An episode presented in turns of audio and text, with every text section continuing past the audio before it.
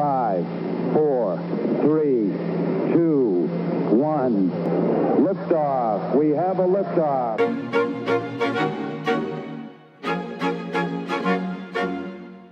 Here we go. It's game time. Tranquility Base here. The Eagle has landed. Welcome to Sports and More, where almost anything goes. Coming to you from the marsh just outside of Edmonton, Alberta, here's your host, Dean Millard. It's one small step for man, one giant leap for mankind. Nice to be in orbit. I mean, I'll never forget seeing Wayne Gretzky, and I'm kind of going off on a tangent. At the old building, they had a they had a strip bar across the street. Yeah. the Forum, uh, the the hotel there, and I, I remember they had acquired Mike Krushelnyski from Boston. It was training camp. Nowadays, as you know, Dean, you go to a morning skate, and people are tweeting out the lines. That's Everybody right. knows who's playing with who.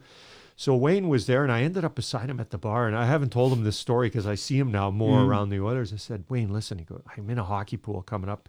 I said, do you think Krushelnyski's going to play on your line, or like, what do you think? How old were you? Do you think? I would have been around 18, 19, okay.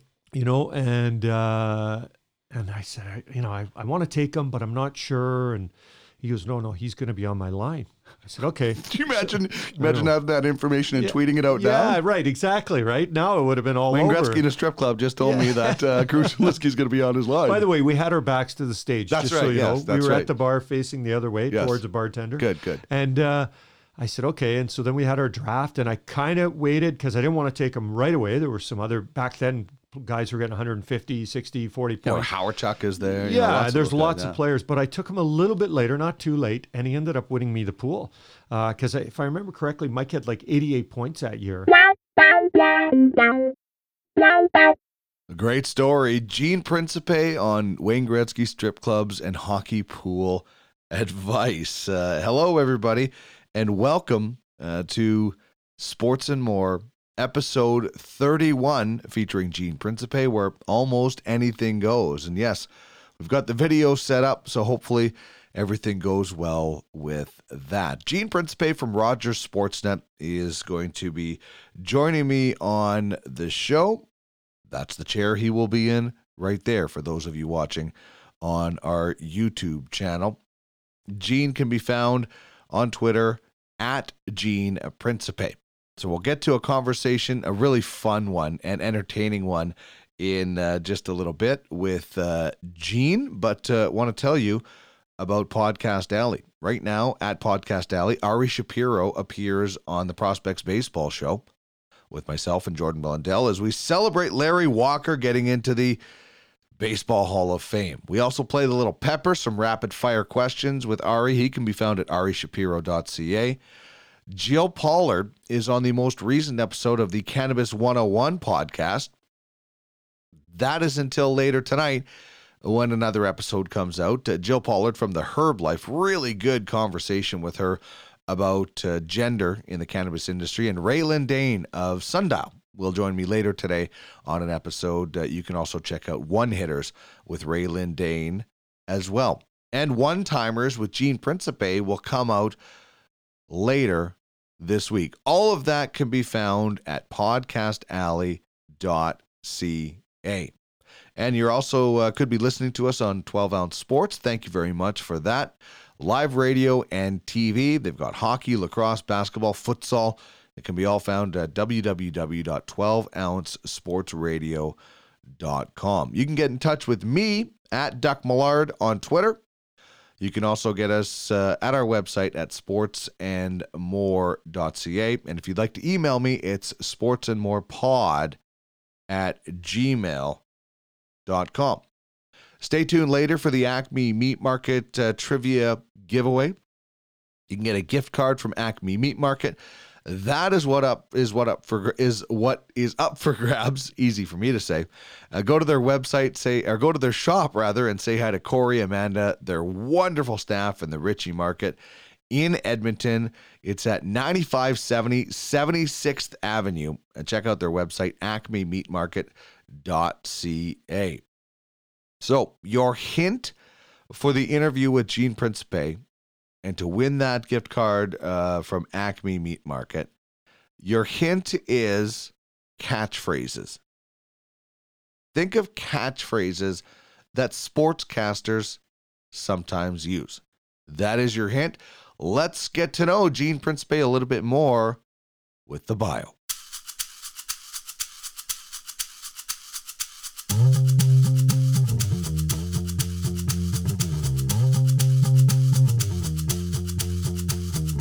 Time for the bio. Gene Principe was born in Edmonton, Alberta, and lived on the north side until his family moved to Italy when he was two. They moved back a year later, and Gene grew up in Edmontonian, graduating from St. Joseph High School and taking the broadcast course at NAIT. A practicum in Kamloops led to his first job in Grande Prairie as both reporter and cameraman for just over a year. Three years in Lethbridge were followed by three more in Winnipeg, three in Toronto, and three more back in Edmonton with A Channel before he joined Sportsnet, where he's been the host of Oilers hockey for 19 years. Gene and his wife Karen have three children.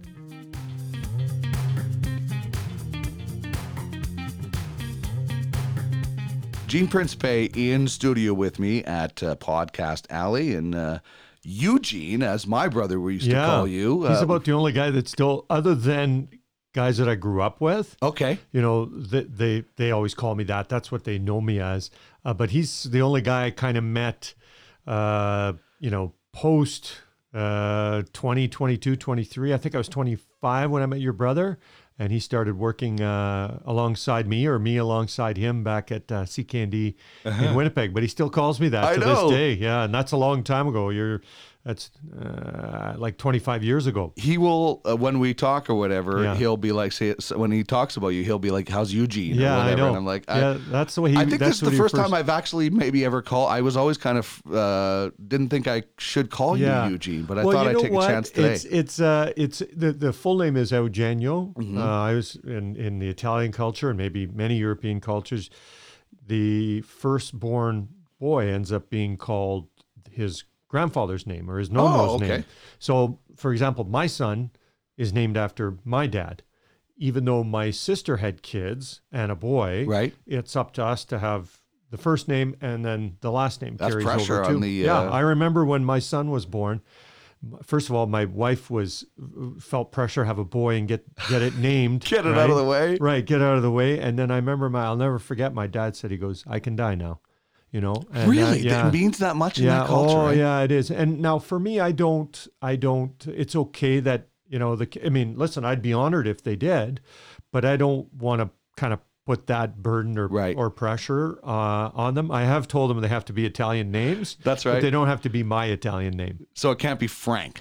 Can't be. I mean, if you're going to call him Frank, you call him Franco. You call him Francesco. I mean, Ah, people. Francesco, there right. you go, So yeah. that's that's you know like You my could get dad- around, uh, yeah, you can it, wor- you can work You around it. I mean, it to Frank if you really wanted to. you know, having said that, I, I it's always weird to me when someone gives a child a name and they're not even out of diapers and they're calling them by their short name. yeah. I'm thinking, well, why don't you just give them that name if that's what you're going to call them? But anyways, yeah. So that's uh, that's the history of my name. And ironically, my father has an older brother, and and he named his son Eugenio after my Oh, nonno. okay. So there's there's two of us. Oh, excellent. So you are universally known as the nicest guy Yeah. in media. so let's clear things up. Do you ever get mad? Like when was the last time you got mad about something? Uh, Well, you know, it's it's ironic that in the last few days, my wife and daughter have been to an Oiler game, and then they were somewhere else out, and and a couple of people said, "Oh, your husband, oh, your father, he's such a nice guy. He's such a he gave me time here." And and then my wife looks at me and goes, "Really? They think you're that nice?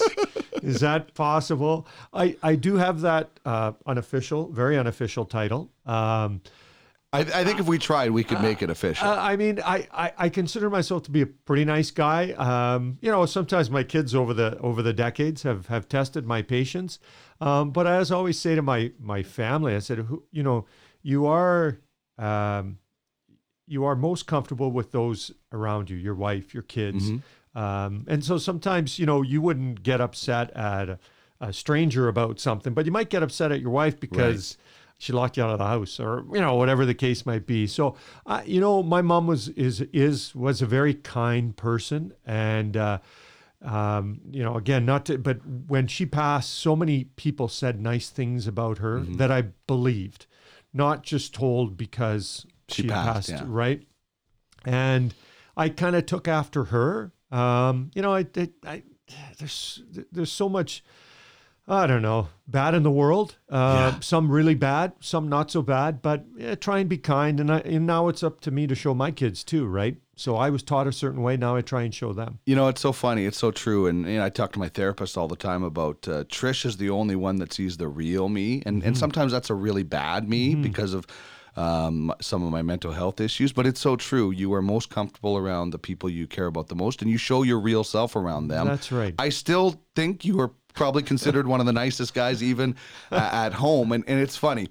I had Ryan Rishaug on this show, and I asked him about him and Dave Parker. He said they had one disagreement in their their whole career. You've worked with Corey Blasio for a long time, Mm-hmm. Yeah. and, and I'm not saying Corey isn't a nice guy, but Yeah. he's a little bit opposite of you. He's Yeah. very blunt. If he doesn't like what uh, Oh, he says, yeah, he yeah. tells you. I, I can only imagine the patience you have had, and I'm not trying to bash on Corey. I'm just saying you uh, seem to be a bit of a saint. We are opposites, and we do attract though, because as he always says, I'm the bad cop. I'm, and you know, I'm the good cop. He's the bad cop. Yeah. You know, he's got a heart uh, He, of he really does. He really does. He's got a bit of a sandpaper exterior. Yeah. Um, but that's you know that's just who he is, and he says some things. I go, I can't believe he said that. but he gets some stuff accomplished. I go, I can't believe he accomplished that. Right. Because of his personality. Yeah. Um, he is unlike any cameraman I've ever met, and I've worked with lots of them because he'll go up to like we'll go into dressing rooms and he'll just start talking to players you know things that i don't do and i see a lot of media Mm-hmm. people don't do and he but he's he's not necessarily talking about the game he might be talking about trucks he might be talking about lake lots he might be talking about anything and uh, so he has helped me out a lot in in in my career uh, as we approach 19 years as a tandem and Wow. It's been incredible because for a long time I worked with lots of different cameramen, which was okay too. But Mm-hmm. uh, and we've never really had a couple times I got a couple, you know, times I got a little bit not even upset with him, but he just would would needle me about something. But I mean, honestly, we've had a pretty smooth ride for you know almost 19 years in a time where there's so much change that we've Right. been able to kind of stick together. And I guess Sportsnet must think the two of us work well or okay together because they've, they've kept us together for this long. So, w- was your first um, sentence or words was it a pun? Like wh- when you first talked, do you remember your parents saying, "Oh, you, you made a pun about the Uh, meal because you are famous Yeah. for puns," and I, and I love them. Yeah, well, thank you. I appreciate that. I know, you know, it started uh, uh, in 06 after the Stanley Cup run to game seven, and the Oilers lost. And that next year was a really tough year. Yeah. Chris Pronger was traded, and uh, the team just went the opposite way. And I, I'm a born and raised Oiler fan, and I, I just found myself like I'm, I'm the first impression of every game. Uh, whether you like it or not, I'm the first guy you see. I'm generally the first one that talks, and so I, I set the tone, for lack of a better term. And I just found myself, you know, there were just an abundance of negative numbers regarding Edmonton, whether it would be power play or penalty kill or losing streak or goals against. Look, they won two out of their last 20 games. You're not going to find a lot of positive Yeah. numbers, but I just The thought, you know beginning of the decade of gar- darkness. Yeah, that's right. It was. You're right. And so I kind of thought, okay, let's let's take a different approach. People come home from work, they maybe have had a good day, but maybe they've had a bad day, and they they turn on the TV to to be entertained, to have some fun, to enjoy themselves. So that's kind of where it where it started, and then it just sort of grew from there. And you know, thankfully, I've had uh, numerous producers that have given me uh, lots of latitude, and that includes my Sportsnet bosses. You know, I get called into the quote unquote office every once in a while, especially times have changed about what you can do on TV, what you can Sure. do anywhere. Yeah.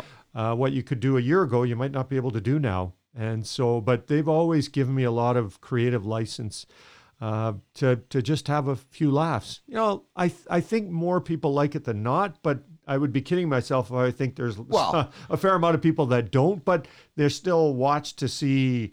You know, I, I think one of the things that I've always tried to do is is to have fun, uh, make fun of myself, but I never try and make fun of Somebody else. somebody else, somebody else's results. You know, I just, I, I, that's not the kind of person I am. So that's not the kind of broadcaster I would be either. Well, I listen. As nice a guy as you are, uh, even you would have people that don't like you. I mean, uh, find me the person that everybody likes, Yeah, and I'll right, I'll right. call that person an imposter. So, but do you get you, you must get lots of people coming up to you in public. You're very recognizable and try a pun on you or give you Oh, an yeah. idea. Do you, do you like that? Both. Uh, yeah. I mean, it's hard sometimes. Someone will come up to you and go, "Give me a pun." on the Uh, spot.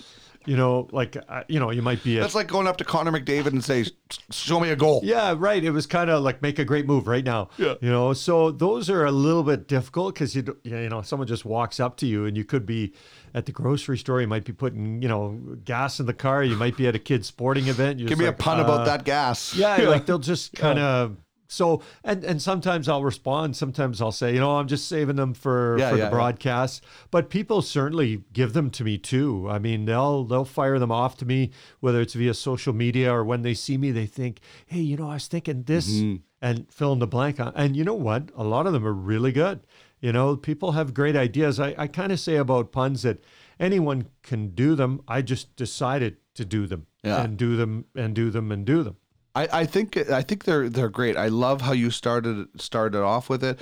Um, I used to love how Ron MacLean ended uh, Yeah. Coach's Corner. And Uh, that, that, that's and that's you know that would be I think you know it's funny because when you deal with some young people and they'll Ron MacLean will deliver a great pun and they'll say what's MacLean taking Gene Principe stuff for? And I'm thinking hang on. You you obviously are young and that's okay That's fine, yeah. but you may not realize that well Ron actually is the guy that you know imitation is the finest form of flattery. And so I would watch Ron week after week uh, on Hockey Night in Canada and his coach's corner and he would always finish i mean who wasn't mm-hmm. hanging around a to hear what don said and b to hear how ron finished it. Mm-hmm. And i just i always liked that and and then i just started doing it and and then started using props for stuff instead of just sort of standing there and uh, yeah uh, you know it was kinda- incorporating people on the road. I guess you're bringing them in to help and holding just- the mics. And you know stuff. what? Yeah. Just you know, using what you have around you at home. Uh, it's one of the advantage of having three kids is we always had stuff in the house Yeah. that you could kind of formulate and use and go.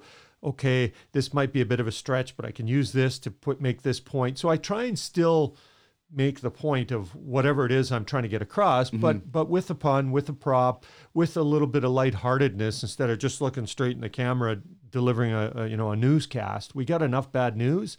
Let's try and have a little bit of fun, and you know hopefully people like it. it distinguishes yourself in, in this business uh, you, you do have to do things uh, you know you, i don't think you should go over the line and Right. uh, just to make a point but you do have to stand out listen uh, i know as much as anybody about the cutbacks in this industry you got to be able to stand out and say we need this guy Yeah, I, I hope so. I mean, that's that's what uh, you know. You, the intention wasn't uh, to sort of find a niche. I felt like my my sportscasting was my niche, but then you kind of get angled towards that, and that's you know. Listen, if you are Alexander Ovechkin, and what do people say about him? One timer he scores mm-hmm. goals.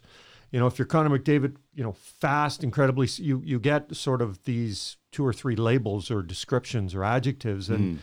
you, you know, we end up with them in our our real life and in our in my case my broadcast life. So it's been great. Like i really appreciate it. I find that when people like you they'll come say hello and talk to you when people don't they'll kind of give you a sneer or they'll kind of no they text you from an Yeah. unnamed source Or that or a, a fake twitter account. That's what they do when yeah, they don't like you yeah, now before before it was they would avoid you. Yeah. now it's uh, keyboard warriors that can say anything You're when they don't have an identity. And I and I what I love though is honestly I, ever since the advent of social media and especially Twitter, I'll come back and I, I'd be lying if I say especially after certain openings I think well what you know what What's are the people, what's the reaction right.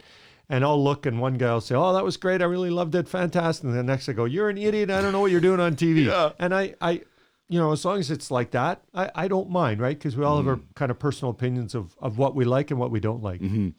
So you uh, obviously get to uh, travel um, with the Edmonton Oilers, and I'd imagine this year is a much Yeah. different atmosphere. You know, I, I did the post game show for four years Mm-hmm. when they were awful, and you know, people. It didn't matter if if you said they played well but lost, you were a homer, uh, and if they yeah, didn't yeah. play well and you called it out, you're too negative. It doesn't Yeah. matter.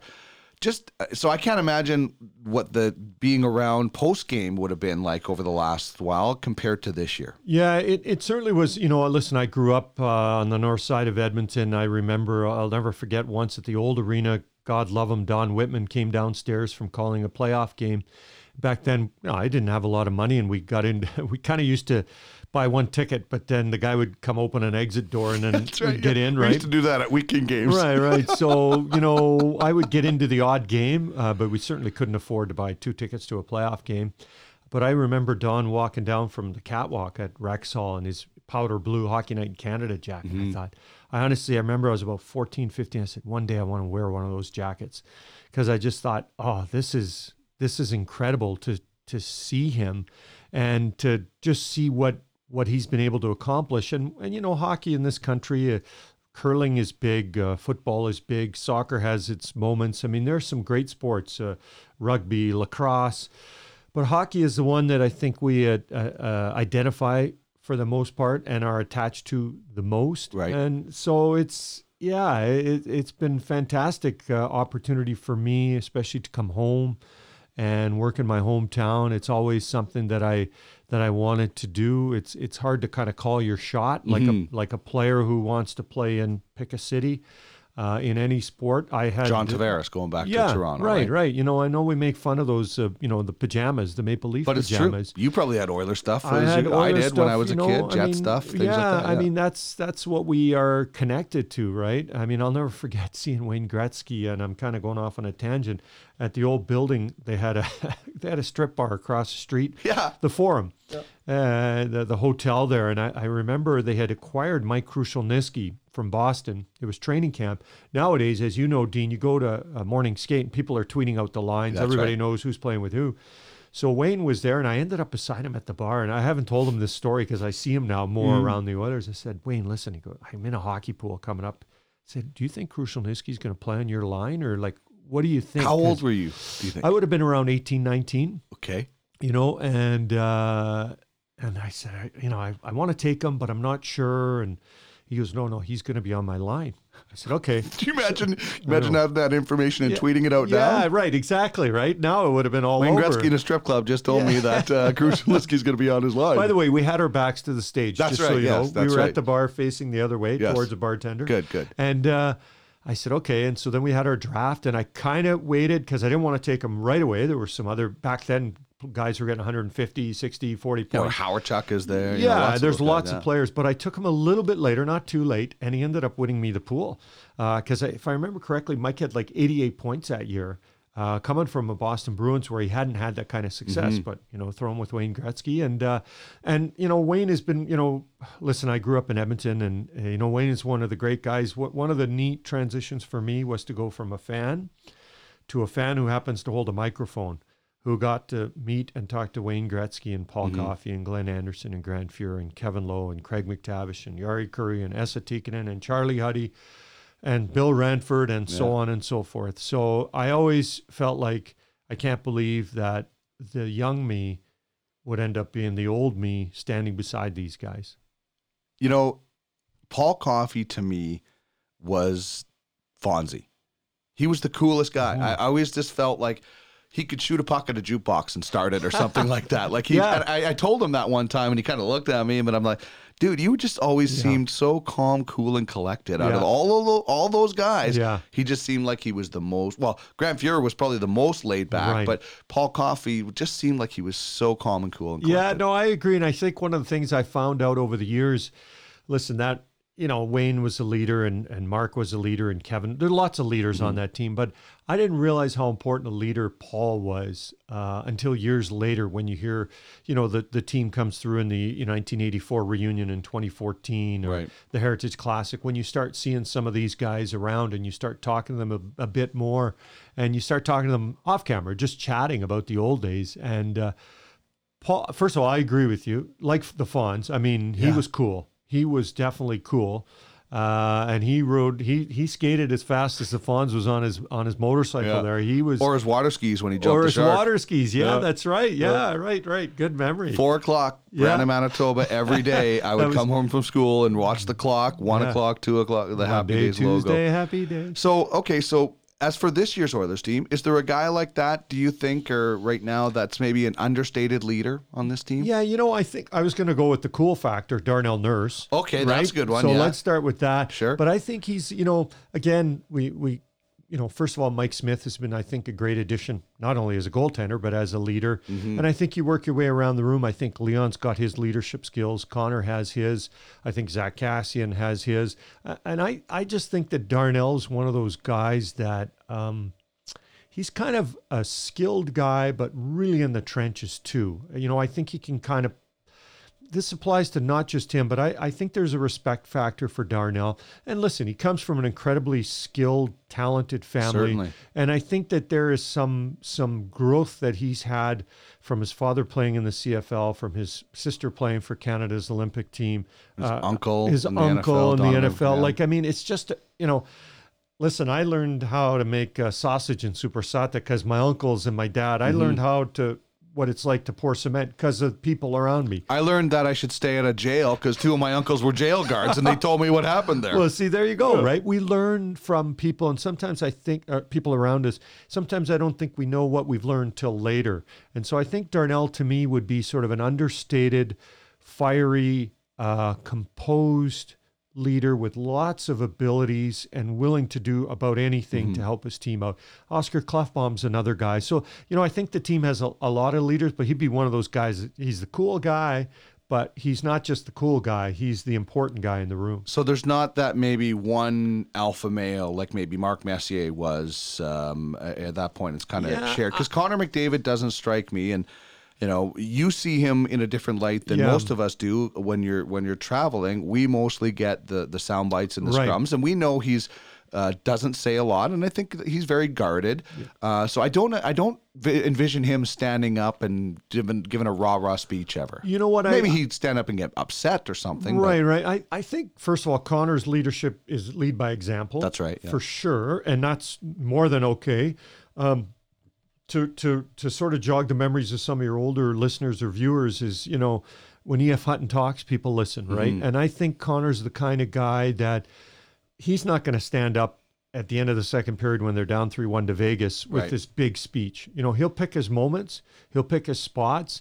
But I, I just think, and the other thing I think, uh, when you watch Connor, I, I believe his body language is very uh, open to interpretation on. He, he kind of, for all the things he may not say, I think he shows uh, Right. when he's on the ice. And so I think his leadership can be shown by his his actions sometimes more than his words. I think Leon's the kind of guy if Leon stands up in the room people are going to listen.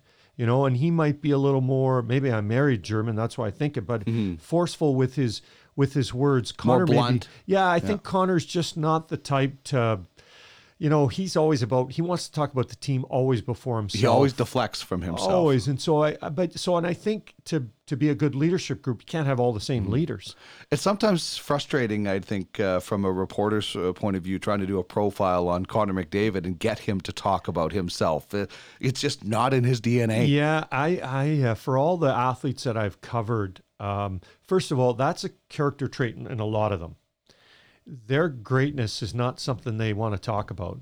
If you're at the Hockey Hall of Fame and you're getting Sure. inducted, of course you've got. I mean, that's you know, and I know sometimes once I joked with him because he he had had uh, was it I think it was to start last season he had points in nine straight goals and it was a new NHL record and he answered the question like briefly and I said Connor I'm sorry this is a National Hockey League record over 100 years old and I followed it up and afterwards I said to him I said listen Connor I'm not I'm not trying to make you uncomfortable I said but this is something that's never been done in the history of the National Hockey League this isn't a three game goal scoring streak so you know I don't want you to feel like I need you to talk about yourself but there are times with what you do that mm-hmm. you are that story for one or two questions. He goes, no, no, that's okay. That's like, you know, but he just doesn't want to talk about, wow, look at me. Yeah. Wow, look at me. But, you know, what he does on the ice, it's, It's impossible it's not to. It's impossible not to, right? So, but it's, it's such a humble, and listen, if you get to know his parents, and I'm not going to suggest that we play bridge with the McDavids or anything Right.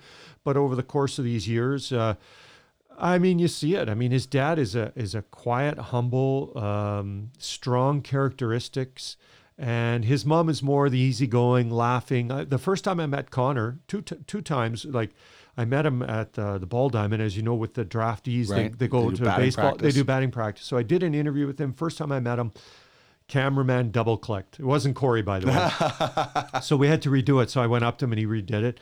And about three hours later, we were in line at the hotel. We were separate lines, but about the same. And uh, I had to change my key and he had to do something. And I said, no, you go ahead. You're like the first overall pick here tomorrow night. So why don't I let you go? And because Edmonton's going to draft you and I probably want to make some inroads here early. He's like, no, no, you go. I'm like, no, Connor, you go. No, no, you go. You go first. You go. Like, and I know it's some people might go, oh, it's kind of a silly thing. But I thought, here's this 18 year old who I gave three or four opportunities to go in front of me. Wouldn't. And he's, he wouldn't go. He, he was like, basically, until you go, I'm not going. Mm-hmm. So, does that make him a huge, great leader in the world of hockey? No, but it tells you a little bit about his upbringing and his roots and his background. And I, I think we see that in him. I notice when I see him after a game, he goes to his mom, of course, you know, and, you know, hugs and kisses and hello.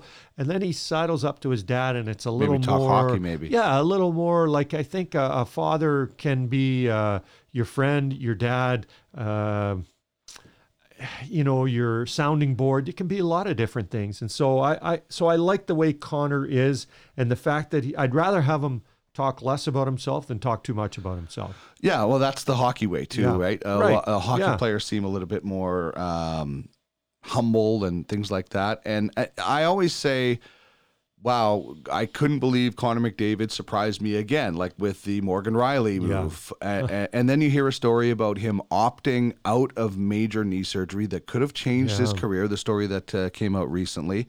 And uh, they went the other way, which Yeah. was probably a lot harder and a lot riskier, but Mm-hmm. you know, looks like it's paid off. I mean, it, it, this just amazes me even more that he has the maturity to say, "Listen, all this stuff going on with my knee and surgery could Mm-hmm. have a major impact. I'm going to take a chance on this. I'm going to bet on myself." I, I it, it further proof he's not human. I mean, you know, to think of what he had in front of him, and I, I got wind of this situation and this uh, Sportsnet special uh, a little bit in advance. I didn't know about the seriousness of the injury. I just knew that that this was going to be coming out soon around the All Star weekend, and uh, I couldn't believe it. I mean, I I just and and I I don't know how they kept it so quiet in this day and age. It's a that's the most amazing part, Well, isn't it? It is, and I think that just shows you the kind of guy Connor is. Like, you know, when I was I was getting ready to interview him somewhere after that the trip to Toronto where they were there for four days, Right. and I said, so when you're in Toronto for that, this is just us talking, right? I said, uh, when you're in Toronto for that many days, do you start to sort of get to the from your best friends to your cousins, aunts, uncles? out, do you start to go to your high school, junior high buddies? Goes, no. I basically I stay still within my my group. I'm not team. You know, the guy who's in grade six that called me and said, "Hey, do you want to go for coffee or get a bite to eat?" Chances are, no. He's got his That's an team. off-season thing. He's got his off ice team, and that's just the way he is. And I I think that, you know, I, I and I hope I'm not knock on wood. I hope I'm not jinxing him, but I think Connor McDavid, as long as he's in the NHL, we're not going to hear or read or see any stories. Well, what You have know? you ever heard negative about Sidney Crosby? Totally. And he's he's an incredible role model for all the the comparisons between the two on the ice and who's better and you know I mean Sidney does it right and I know when Pittsburgh was here just before Christmas he was still injured at that time and um, he was supposed to go see a little girl in the hospital when the team made their hospital visits Here? uh, in uh, Pittsburgh. Okay. So he was supposed to go see this this group of kids, and in particular one girl, but he was rehabbing, and couldn't go. So he ended up going while the team was in Edmonton. He went, he took her out to a movie, and I'm just like, okay, that's a well brought up young man, and uh, it just, you know, to me, if I'm if I'm his dad or mom. I love what he's doing. Sure, it's great he's making all that money, but that would fill my heart with pride to know that my son is doing these things not for attention, but just to to help out a, a little girl who's sick and not feeling well and could use a boost. All right, little just uh, straight hockey talk about this uh, team in general. There's been some really great things this year. There's been uh, low points, but not as many low points as the first half of last year or or years past. What do you think the biggest difference is? And and that might be hard because there's a new GM, there's a new coach, there's a new lo- uh, player in James Neal, there's a new goalie in Mike Smith. There's a lot of new to this team, but why do you think it's working as well as it has been?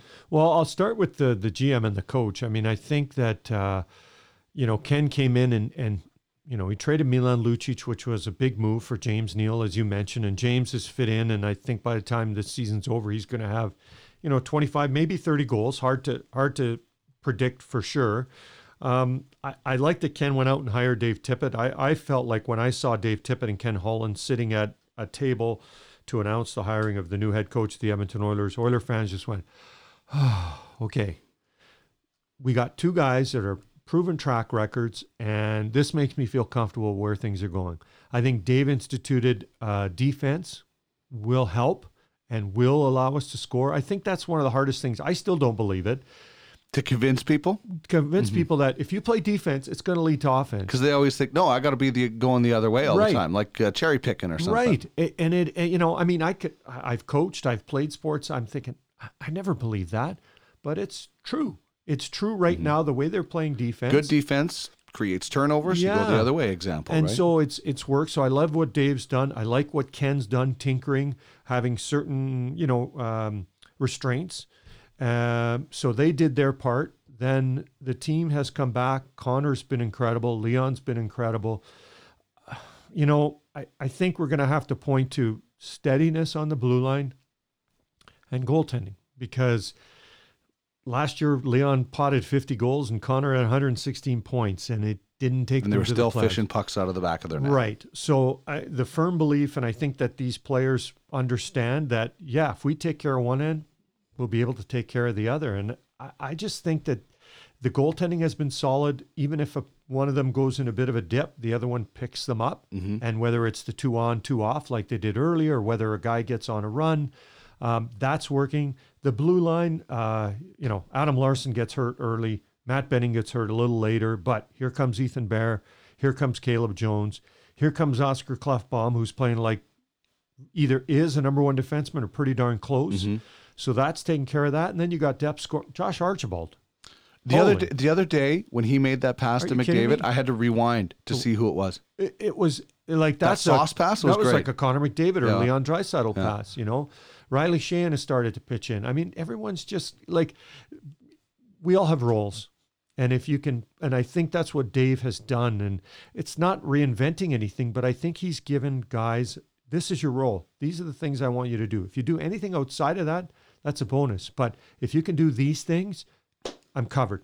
You, this is what I need mm-hmm. covered. And and listen, who doesn't like to win? Especially some of these guys that have been around for a little while.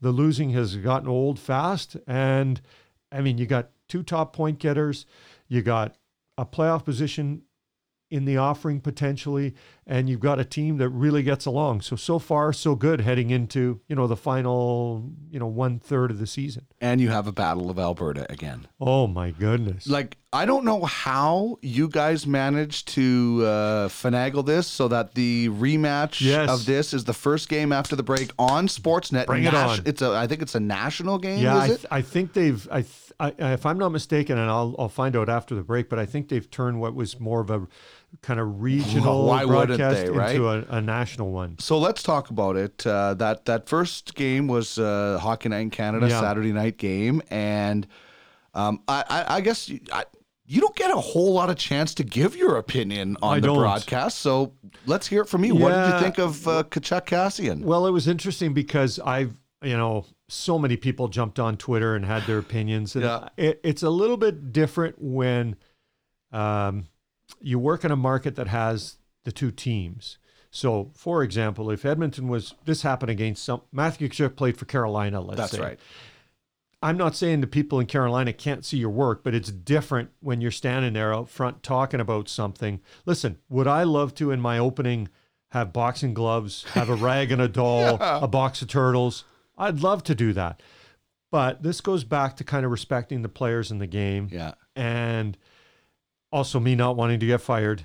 And I just, you know, it's a tough one because I think if Matthew Tkachuk was on the Oilers, People would love him. they would. Eh, how would you not? Now, I'm not saying they're, they're going to agree with everything. There he was a guy like Matthew Tkachuk on the Oilers. His name was Ken Linseman. Yeah, His that's right. nickname was the Rat. The Rat. And people right. loved him. Yeah. Esa Tikkanen wasn't the the nicest player No, either. I know. You, you hate those guys when they're opposition. Right. If Matthew Tkachuk was traded for tomorrow, you know how many jerseys would be sold in in Oiler colors? I agree 100%. You know, and on the other side, so he does what he does. Um, I love Zack Kassian. I love the story of a guy whose life was in a shambles mm-hmm. and was maybe one drink or one wrong turn or one gathering somewhere. Who knows where it could have went. I got nothing but time for this guy. He's worked his way into a, a, a father, a husband, and a really well liked player. I think probably the most well liked player in his own dressing room. He hits, he fights, he takes care of his teammates, Scores. he scores, he does it all, right? He's a power forward. So it's it's kind of tough because the the fan in me, I know what would mm-hmm. say. The broadcaster in me is trying to play it a little more even. I mean, Tkachuk, I think he's fought seven times, uh, I believe, in his National Hockey League career. One thing I want to check from the old Winnipeg Jets days is I wonder how many times his father Keith, fought in, in the early part Well, of his you watched Keith. I know. You were in that, Yeah. that heyday in, in Winnipeg at. CKND, Yeah, which yeah, we'll get old to in a days, bit. yeah. But um, so that, that jersey right there? yeah, I see that. That does, you know, I See, remember. this is the, Milt the. Bombers, Oh, the Jets, yeah. the two teams that you covered, and Yeah. of course you've been on Hockey Night in Yeah, Canada. on so Hockey this Night is laid Canada. out for you tonight. I remember today. 27 years to get on Hockey Night in Canada, and the Oilers lost 7 1 to Chicago. I thought, oh, I didn't even get a chance to interview an Oiler. I was very disappointed. Luckily, I've had more opportunities. When I look at that Winnipeg Jets jersey, I think of John Paddock crying when the team when the team Mm-hmm. and uh, left. Eddie Olczyk. I'm bringing Eddie it back to I'm Winnipeg. bringing it back to Winnipeg. Kris King, I remember, was a big part. Yeah. I was in uh, Winnipeg living at that time. Uh, the 900 block of Ingersoll, if you remember Winnipeg, it was the northern, wasn't the greatest area. Yeah. We were just close to moving out, and basically we just sat there in silence after the end of that game when they were doing the rounds. Yeah. And we were like, oh my goodness, this yeah. is it. Like yeah, I I was, I re- I was, I don't I guess lucky broadcast wise. I moved the August of '95. Oh, so you weren't there in so I just missed yeah. it because at that point they knew it was the last season. Right. But I got a job in Toronto, so I I, I was lucky enough to sort of you know Right. move on in that way. But Kassian and Tkachuk, I think it's great theater and dramatics. Uh, I don't want anyone to get hurt, no Mm-hmm. matter what happens. Because when that starts to happen, uh, I, I get things. People get hurt playing hockey, but I, I just don't want anything to Revenge. happen. I, you Yeah. don't want to see another uh, Todd Bertuzzi incident. We right? definitely don't want that. Uh, but I got to tell you, I love Zack as long as a summer day in Edmonton. I mean, I just, I just look at that guy and I, I just got so much respect for him. Mm-hmm. Um, so, and he's also very scary.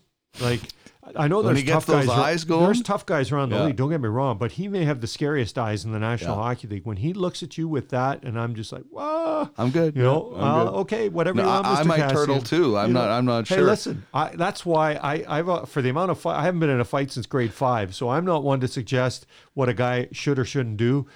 You know, there's there's not even the code, but there's a certain amount of respect that uh-huh. players want to have for each other. So I think if they're adhering to that, but I tell you what, it makes for a great battle of Alberta. I mean, everyone and anyone is going to be watching that to see to see if anything if anything happens Right. or Did you not. win the fight?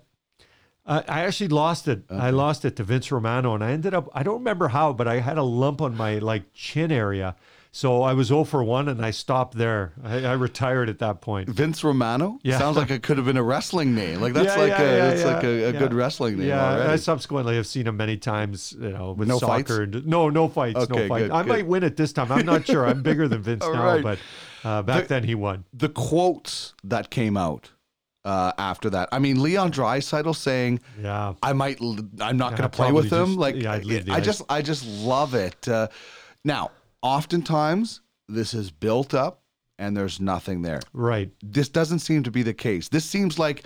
You know, Kassian got suspended for two games, and you know, depending on who you talk to, the Flames might have said something to Matthew Tkachuk about this. Right. So this seems like there's going to be a resolution in some way, whether it's just a fight or something.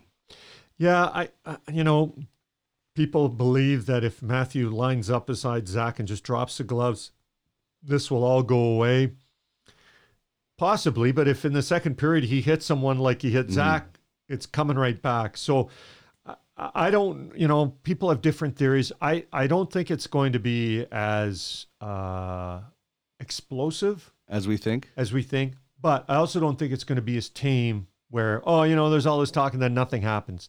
I think there's going to be a middle area, and it may depend on the officials as to whether it goes more to explosive or more to tame. But I, I just can't believe that 60 or 65. Well, if it goes into overtime, I don't think anything will happen. But in that 60 minutes, I can't see something not happening. Big hits, possible fights. You know, I don't know. I'm not suggesting a line brawl. I mean, I, I don't know what will happen, but I think something will.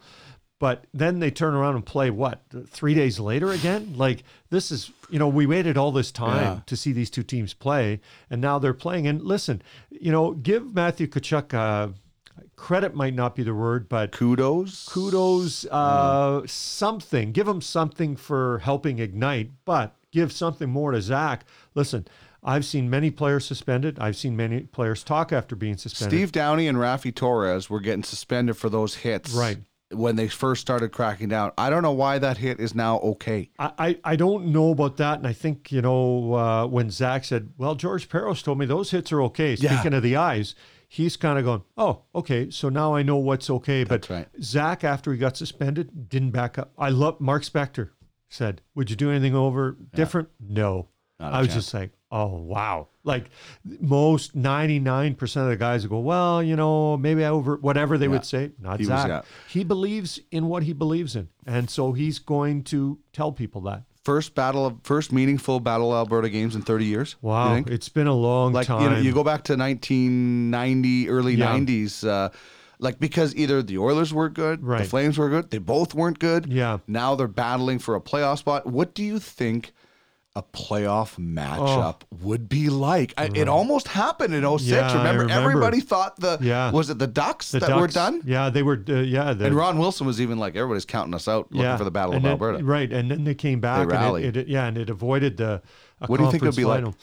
I, I mean, I think it would be In the social media age, it might Oh. be nuts. You know what, uh, Dean? That's a great way to put it. I mean, if we thought the battles back in the 80s were nuts, now add to what, I mean, you already see all the stuff that's gone on just off of Matthew Tkachuk and Zack Yeah, Kassian, and all the stuff on social media. I can't believe how many creative people are out there who spend the time and effort on on kind These of memes and oh, GIFs and everything. I mean, I just laugh. I can't. I, it's incredible to me. Oilers Nation started selling uh, a red turtle, Yeah, like I it know. just you know what, and that's creating money for charity. Yes. Uh, the billboard, I think that uh, they were going to put. yeah. I don't know if it is up. You know, I think they're supposed to go up right close Okay, to the 29th. but that's also going to get some Yeah. money for charity. So this is all at least something good is going to come out of it, and we've revamped the Battle of Alberta. There are probably hockey fans that are going to start watching the Oilers and Flames again because they were sick of it before. I think this is, yeah, as you mentioned, as long as nobody gets hurt, this is a really good thing for the game. Yeah, and I, I got it's funny because you you kind of forget. Oh yeah, right. They're tied in points, and Yeah. they're try, like,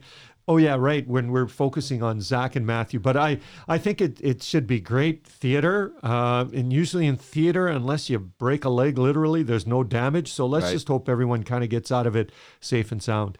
Okay, so the first time I really knew who you were was uh, working. You working at CKND with Yeah. my brother, um, and and but just fast forward a bit. This is how nice of a person you were. You were in A channel. I sent you a tape. And then I phoned you. You answered the phone in a movie to talk to me about my tape. I mean, no offense, but most other guys are just saying, "I'm not talking to this guy about this. I'm watching a movie." But that's how how great you were. Um, you always were helpful to me. Who helped you uh, in in on your way up? That's a good question. I, I think that um, you know I'm going to kind of s- start at the at the at the beginning or at the back end. But I remember being in Lethbridge uh, and Derek DeBold, who worked at Global TV for a while. Derek saw something in me, allowed me to get hired in in Lethbridge, and it was the summer of 1990 when I started in sports full time. So that's well pushing 30 years now, I guess, coming up to 30 years. And then when I went to Winnipeg and Joe Pascucci, who was both your brother's boss and my boss, Joe really had, I thought Joe had a great eye for talent. Not in the sense I was a great talent, but he had an eye for taking someone and then molding them and helping them get better. Um, you know, and then I look at guys that I've worked at, Larry Isaac, the producer in the truck, uh, you know, Don Metz. I've had so many people help me along the way. So now at, at almost 53 in the, the, the back six, I guess, maybe not the back nine, but the back six of my broadcasting career, I really feel it's important to help people, um, to give them a push, to give them a boost, to answer their phone calls during a movie, to answer their emails, to respond to their tweets, because there's so many people that helped me get to where I am that now it's about helping others get to where they want to get. And it takes a lot of people to be successful, uh, to help you along the way. If you're not a Connor McDavid talent, and even Connor had people along the way, th- just someone has to listen to you, has to watch your There's tape. no draft for broadcasters Right. to come out and say That's this is right. the number one broadcasting yeah, prospect. yeah. right? There's no teams that go, okay, he's our property. You yeah. you got to work for it. And uh, so I I've been lucky. Um, you know, I've mixed some hard work, some skill, lots of luck, um, and maybe a, a dash of niceness uh, into this formula that's that's worked for me. And so now I always, even with my own kids, I say it's your time now. It's your time to to find out what you want to be, how you want to get there, and once you're there, how you're going to succeed. And so I, I really I am a big fan of helping out people. Um, and I, I mostly no, you know, no welders are coming to me or plumbers. Mm-hmm. I get broadcast kids, right? So uh, there sometimes they'll go, oh, thanks for, you know, I, I didn't think you would. That's what I should be doing. Right. I shouldn't be avoiding you. I shouldn't be not calling you back. I should not be emailing you back. I should be helping you out, you know, so that one day, somewhere down the road, I might meet you somewhere and you go, Remember back in 2012, I called you, I was at NAIT, and mm-hmm. now you're working at wherever. So, yeah, I want to try and give back and help people out. Well, it's a it's definitely a changing business as uh, evidence yeah. of what I'm doing here, as Right. opposed to uh, uh, television and, and radio of my past. So, what advice would you give someone today? I mean, I, I remember the days grinding away, making VHS tapes Mm-hmm. Yeah. uh, Oh, in the gosh. boardroom of of of uh, the the CKX building in Brandon. Like the cleaning lady would let me in to use the VHS and. You know, you'd make your 10 Yeah. tapes and you'd send them Send out them to out, Gene or yeah. send them out. Well, CKX is no longer there. Yeah. RDTV is no longer there. The first two stations I worked at in television are, are gone. Um, I don't know where kids out of school go to these days uh, because I was always told you don't start in a major market. So, what would your be advice? We still need broadcasters, Mm. Yeah. but just there doesn't seem to be as many jobs. Yeah, I think you know one of the things I have always said to these young kids or older adults, depending who it is, just get that first job.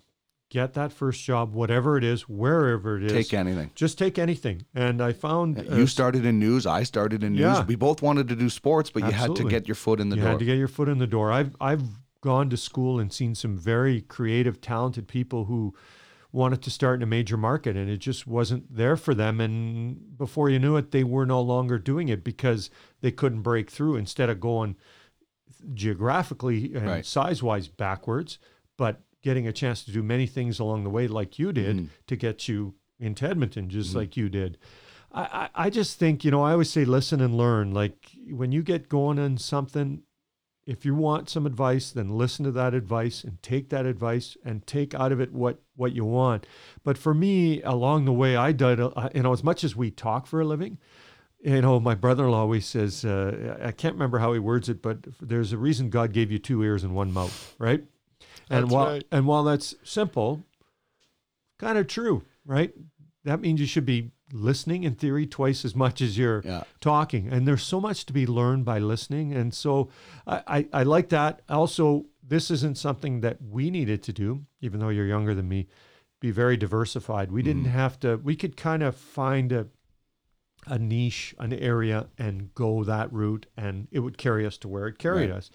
Nowadays, that's that's a little bit it's a little bit different. Um, so I would say just be open minded. But I really I've been saying this for almost 33 years that I've been in broadcasting is just get that first job anywhere, anyhow, and then you can go. For, you got something on your resume, or I guess it's a link now to your resume, and then you can work from there at your own pace. If you're in a rush, you can try and push it. See if you can, you know, accomplish. I always, when I got out of school at 20, I wanted to be in Toronto by 25. Yeah.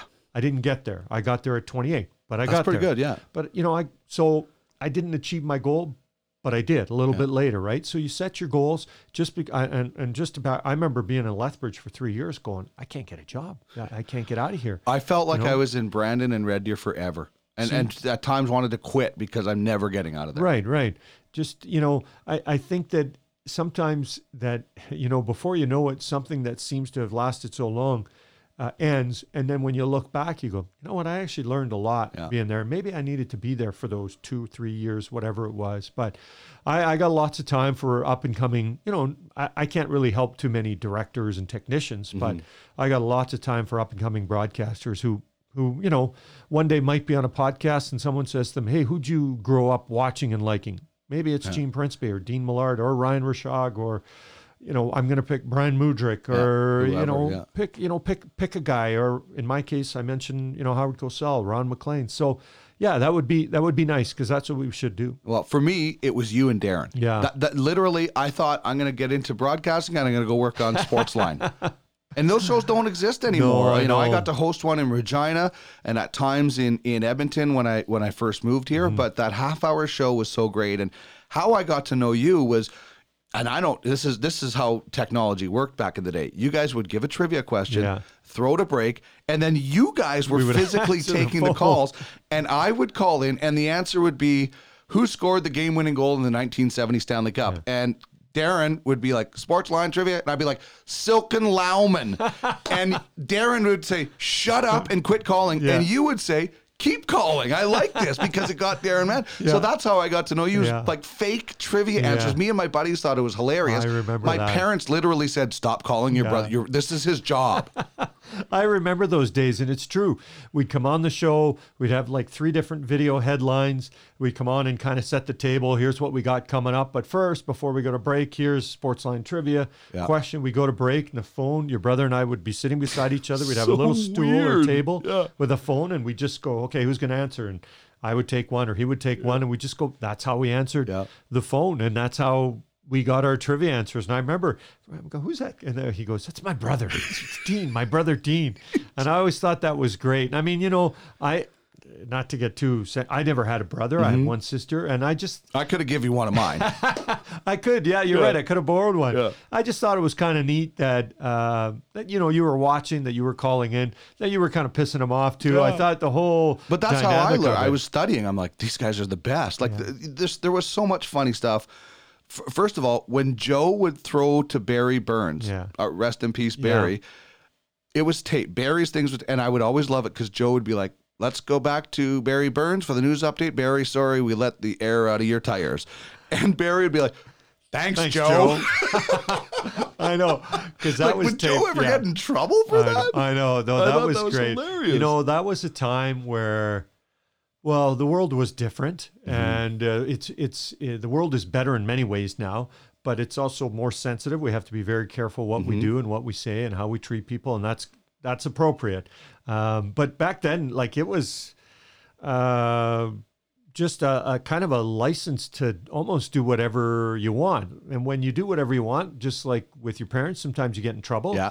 Um, but it was such a ability to be creative, and uh, I just really enjoyed the chance to to be entertaining or try to be entertaining with sports. And so it, it's you know, and I look at that, and I started there in 1992, so we're you know 28 years ago, and I'm still kind of doing what Yeah. we were able to do and learned off Joe and off your brother, and here we are, still having the same kind of fun. I honestly think you and Darren are the two favorite. Um, I, I really liked Michael Landsberg and the one guy that he was on with at one point on TSN. I can't remember his name, but you and Darren, I thought had such great chemistry. And I'm not blowing smoke up your Mm-hmm. Butt here. I mean, the time you guys, I think it was Michel Goulet had a It was, concussion, yeah. and you guys wore a helmet to clean the studio. And Yeah. did you whack I Darren? whacked him on the yeah. There was some kind of a uh, not a survey, but like uh, information had come out uh, about helmet safety. about helmet Yeah. safety, you know. And uh, back then, those helmets had very they kind of had the plastic, and that, That was, was it, about yeah. it. So we had, and then we said, okay, what are we going to do? And we just talked amongst talked amongst each other, and we came up with this. And and Darren was like spray cleaning the desk and wiping it, and I brought up a stick and I just whacked him on the back him. of the head, you know.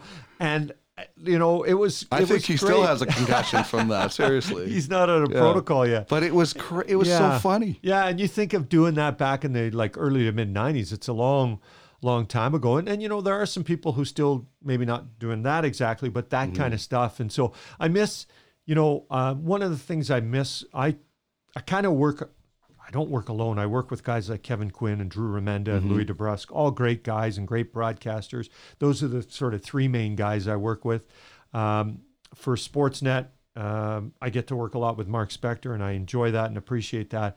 But generally, when I'm doing my openings and stuff, I'm I'm by myself, so I kind of miss that that back and forth that you you Mm-hmm. well, the have with a banter was so good between you guys. Yeah, like you yeah. got, you know, you guys were roommates. Uh, Yeah, you guys, but yeah. you know, were became pretty good oh, friends. yeah, yeah, and here we are still, you know, to this day. So yeah, you know, broadcasting has allowed me to accomplish, you know, a lot of things. Um, you get to go to these places and you know I, I covered this or whatever whatever you want to say but you know it's the people like people say worst and best part and sometimes when the kids were younger the travel was Mm-hmm. the worst part because you're missing out on a lot with your kids but always the best part has been just the amount of people i've met and not just the athletes that i've met or interviewed but just the people that i've met along the way it's it's been fantastic i hope i can squeeze out another you know 10 or so years Mm-hmm. I think you're good. i, hope so you Your, know your uh, hair is going to to uh, stand the test of time. time. That's yeah, for it's, sure. it's not going anywhere, and hopefully neither am I. yeah. Okay. So I want to just end on this. I want to set the scene for you. It's like 19, uh, mid 90s. You're doing uh, CKND half hour show. Larry Walker hits a home run. Oh yeah. What's your line? Well, I would say you can butter that one.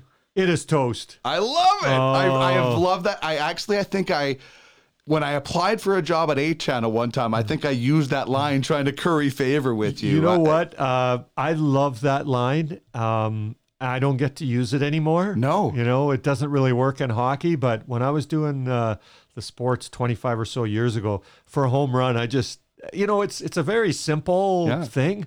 But boy, I just always it was my personal. And then you could re- you can butter that Yeah. one. It is like you can really hit it as hard as you want. Right, the bigger the home run. Yes. You know, if it's a playoff series or World Series compared to uh, June That's twentieth. right. Yeah. Um, I'm glad you brought that up because that's one of my my own personal favorite that unfortunately has kind of been put on the shelf and I don't get to use. So thank you for letting it come back out. Uh, thank you for spending some time with me out here, Gene. You've always been a, a good friend. Even, you know, when I first left Global and I wasn't telling anybody what was going on, you would just call and say, I don't care. I just want to check in. Yeah. Uh, you've always checked in with our family.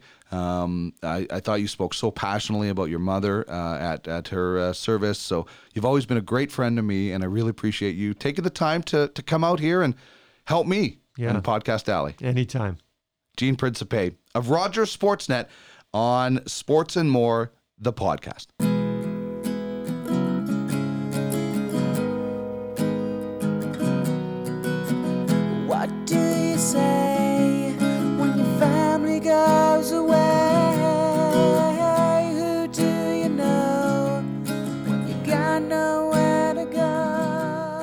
This is the Sports and More podcast with Dean Millard.